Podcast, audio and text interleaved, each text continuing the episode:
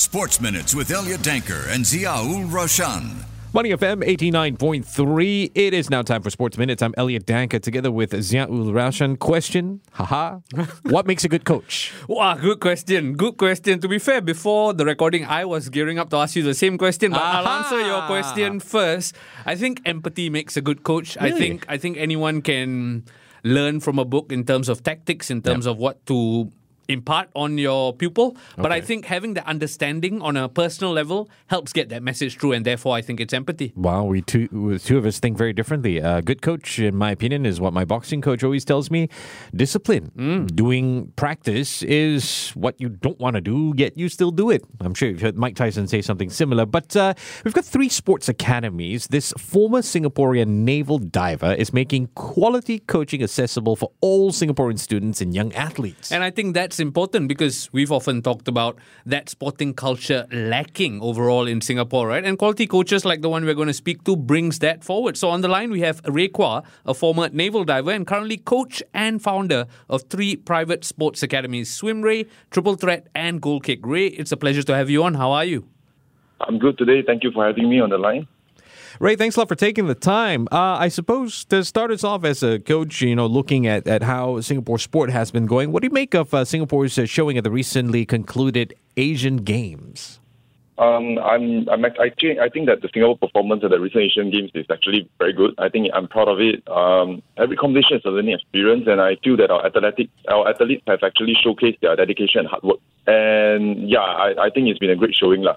However, actually, um, comparing our infrastructure and resources, we can see that there's a lot of, a lot of untapped potential.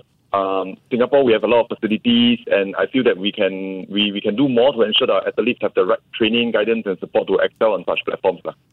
I like the fact that you bring up there's a lack of there's opportunities to be tapped on, right? But to that Yes. vein, what do you think about the sporting culture in Singapore overall? Uh, the sporting culture in Singapore has grown over the years, but there's still room for improvement. For instance, uh, while we have world-class facilities, the mindset towards sports as a viable career or even as a passionate pursuit needs a boost. The emphasis has traditionally, traditionally been on academic achievements, but I believe the right push and support, we can develop a strong sporting culture that celebrates and nurtures talent.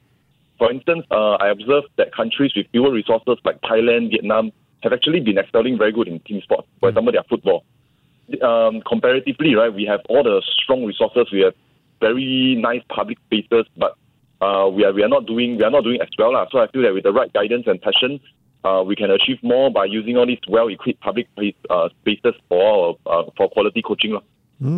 That's very well put, Ray. Um, I got a question for you. I, I consider myself a man of discipline. Uh, I know you definitely come from that. You, as a former naval diver, what? How do you feel that that puts you in a position to help make this change, to contribute to this sporting culture change in Singapore? Okay, I think my experience as a naval diver uh, helped me in the terms of the in terms of empathy. Okay, so um, uh, I actually enlisted without any swimming experience, so I was very bad in swimming, and I think through my journey there, I learned that um, you can actually pick up. You, you know, naval diver, the swimming is very tough, so I managed to pick it up, and I feel that um, I can feel, I can definitely feel a lot of uh, um, people who have the talent, but they may not, or people who don't even have the talent, but they want to get they want to get their spot right. I can feel for them, and I think that's generally how I base all my academies on. Yeah, the empathy level for for for students. Yeah. Now, Ray, you're absolutely spot on. I've heard some horror stories about Naval Diving Unit and the training they have to go through. But talk us through about these three academies you set out to set up for better coaching to be accessible. Okay. Uh, firstly, I started out with SwimRay back in about. It was my first academy uh, about five six years ago. So it started from my experience in the naval diving unit. I thought like uh, we I wanted to pro, I wanted to share with uh, the public survival swimming lessons, not just you know learning swimming by itself. And then the model worked very well. You know, uh, after that we decided to actually uh, bring it to basketball, which is my my competitive sport. I've been playing it since nine. Wow. So I wanted to bring the same model to to to to basketball, where you know we provide uh, coaching, quality coaching right at your doorstep. It's like schools to you. You don't have to go to venues to do it. Yeah, and then thereafter, uh, the basketball also took off. We decided to port it to football because I was inspired by the recent, you know, the we were we have not been doing very well. Yeah. And then I thought instead of criticizing, why not, you know, uh, if I can bring my expertise elsewhere to to contribute to it, that's the best because it's, it's a national sport. Everyone is into it. Um, we, we have very nice fields everywhere. We have our void decks, which is unused. There's so much spaces to use, but you know, basketball, you still have to have the rim. Uh. You still Yeah. have to bring the rim. Our coaches have to bring portable rim. Swimming, swimming, you need swimming pool.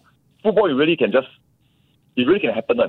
Yeah. So I thought instead of criticizing, you know, we, we, can, we can, I can do something about it, and that's how we start to port our, our, our expertise, our model over to football also. Yeah. Ray, thank you for saying that. It's it's it's so humbling to hear you say the words instead of criticizing. Do something about it. Uh, I- Yeah, I, got yeah. a, I got a question. I mean, how do you feel about this? If I don't have the talent, can that be trained?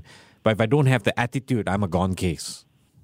Okay, uh, I definitely believe in that. Why? Because uh, I am someone who has very little sporting talent. I consider myself extremely uncoordinated, but I'm extremely hardworking. And um, I think, I think from my experience, I, for example, I play, for example, my experience in NDU or my experience as a basketball athlete, uh, I managed to produce, progress on to the highest level is also because of my belief in hard work.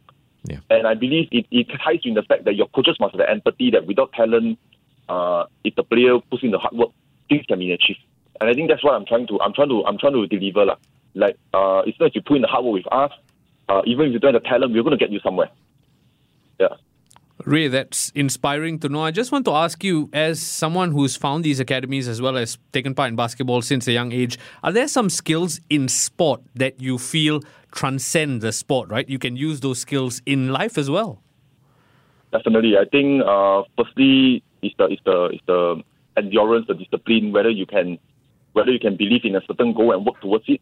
And this kind of this kind of mindset is actually transferable everywhere. Of course, when you talk about team sports like basketball and football, um, it's even it's even more. You you get you get to experience skills like teamwork, social cohesion, um, accepting each other's weaknesses, and accepting when the coach don't like you, accepting when the coach likes you. Uh, put uh, these kind of things are things that you can carry to your to your to your workplace and things like that.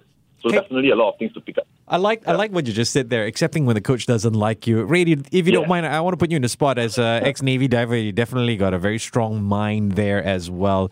How do you deal with that situation? Say I'm in a workplace, right, and and I got a boss that doesn't like me, but I know that I bring value and talent. How Hmm. what would your advice be to me? How do I navigate that situation? I'm going to tell you that uh, the the, the co- okay basically if the coach doesn't if the if the you're saying you're talking about if the boss doesn't like you right? Yeah, yeah, okay the boss doesn't like you you have to keep persevering. You have to find a way to adapt to what the boss wants. You have to speak to the boss you have to talk to the boss you have to speak to them and let them and tell them okay is this what you need? Okay I'm going to try. And I think most importantly is when you're not being recognized you just have to keep going instead of complaining. I think in sports itself uh, sports coaching a lot of times uh, there's a lot of oh I don't get my playing time. Yeah, why yeah. is my coach not recognizing me? It's a very common problem, but I myself as a coach, I myself as a player, I understand that different coaches they require different things. Just like different bosses, they want different things. They may they may like you a bit more, they may don't like you a bit more, but it's about provide showing the boss that hey, I'm going to stay on track. Hmm. Someday he's going to recognize that hey, you are always there, and Yeah. the opportunity is given to you. yeah. Yeah. So yeah, that's keep keep walking that that straight line, that straight road that's in front of you. Achieve milestone to milestone instead of running away. Yes, yes. That that term resilience comes to mind, right? You got to keep at it, especially if it's something you strongly believe in. Now, Ray, we talked about the sporting culture in Singapore. Just to bring it forward and look ahead slightly, we've now got a president who strongly believes in sport and the benefit it possesses as well. So, do you think the sporting culture is set to change or improve in the future? definitely having a president like Mr. Tharman, we who advocate for an inclusive sporting culture, can definitely uh, drive a positive change. Um, I, I feel we can, with his support, we can expect better policies, funding, emphasis on supporting our athletes and their journey. However, I feel it's crucial to remember that cultural shifts requires collective effort. So, for example, the academies, uh, all that also has to play a role. The community, the institutions, the schools, we all have to come together. lah. It's, it's not going to happen just because of, uh, you know, we have a we have a we have a we have a leader that believes in it. Yeah. Like I say, I feel there's a lot of complaining, like we criticize the football, but come on, we we, we have to accept that in, in Singapore, academic take priority. Yeah. So we have to we have to contribute. Like everyone who can contribute, we, we, we try our best to contribute. I think that's what matters. Yeah, I, I- actually, Ray, I, I know this kind of goes back to one of your earlier points uh, at the start of our conversation about better equipment, better facilities, infrastructure.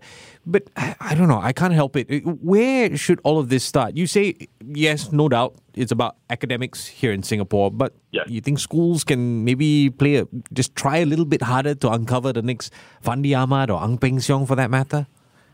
Definitely, definitely. For example, um, I think um, it it has to be more inclusive. You know, uh, a lot of times schools are being driven a lot by results, which Okay. is normal, uh, not very normal. And the DSA program in Singapore is very competitive. Um, it, it's, it's competitive, and sometimes it takes the it takes the play out of it. Yeah. I think the first thing is, we, yeah, we, we got we got to, we got to we got to spread the play. We got to Yeah, spread the play. yeah. Everyone has to feel like there's a chance to play.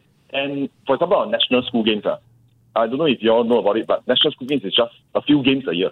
Mm. It, and if you are if you are not a very strong school, you get knocked out like after four games. So so how much play is that? Yeah, yeah. Because Yeah, I, and- I and I know think- for a fact yeah. that naval divers also have a little bit of play. That's where the camaraderie comes in.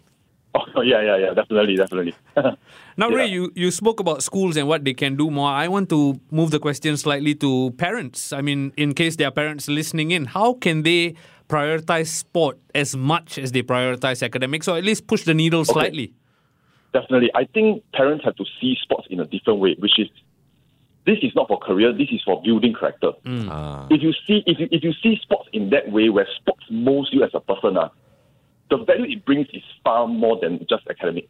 And I think that's something that a lot of parents they don't see because we, we look at resume, you know, you, you need resume to get a good job. You need a good good school to get into a good university, you need good grades. But what about the character that brings you through? Yeah. You don't have the character. How you how even if you get a job, even if you get some, even if you get into that school, can you pull through? Yes. And I think that character is the thing that matters. And I think sports is a unique value. It, it, it provides a very unique value in that.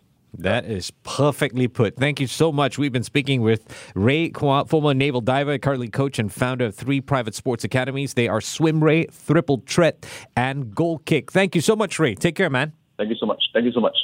Sports Minutes on Money FM 89.3.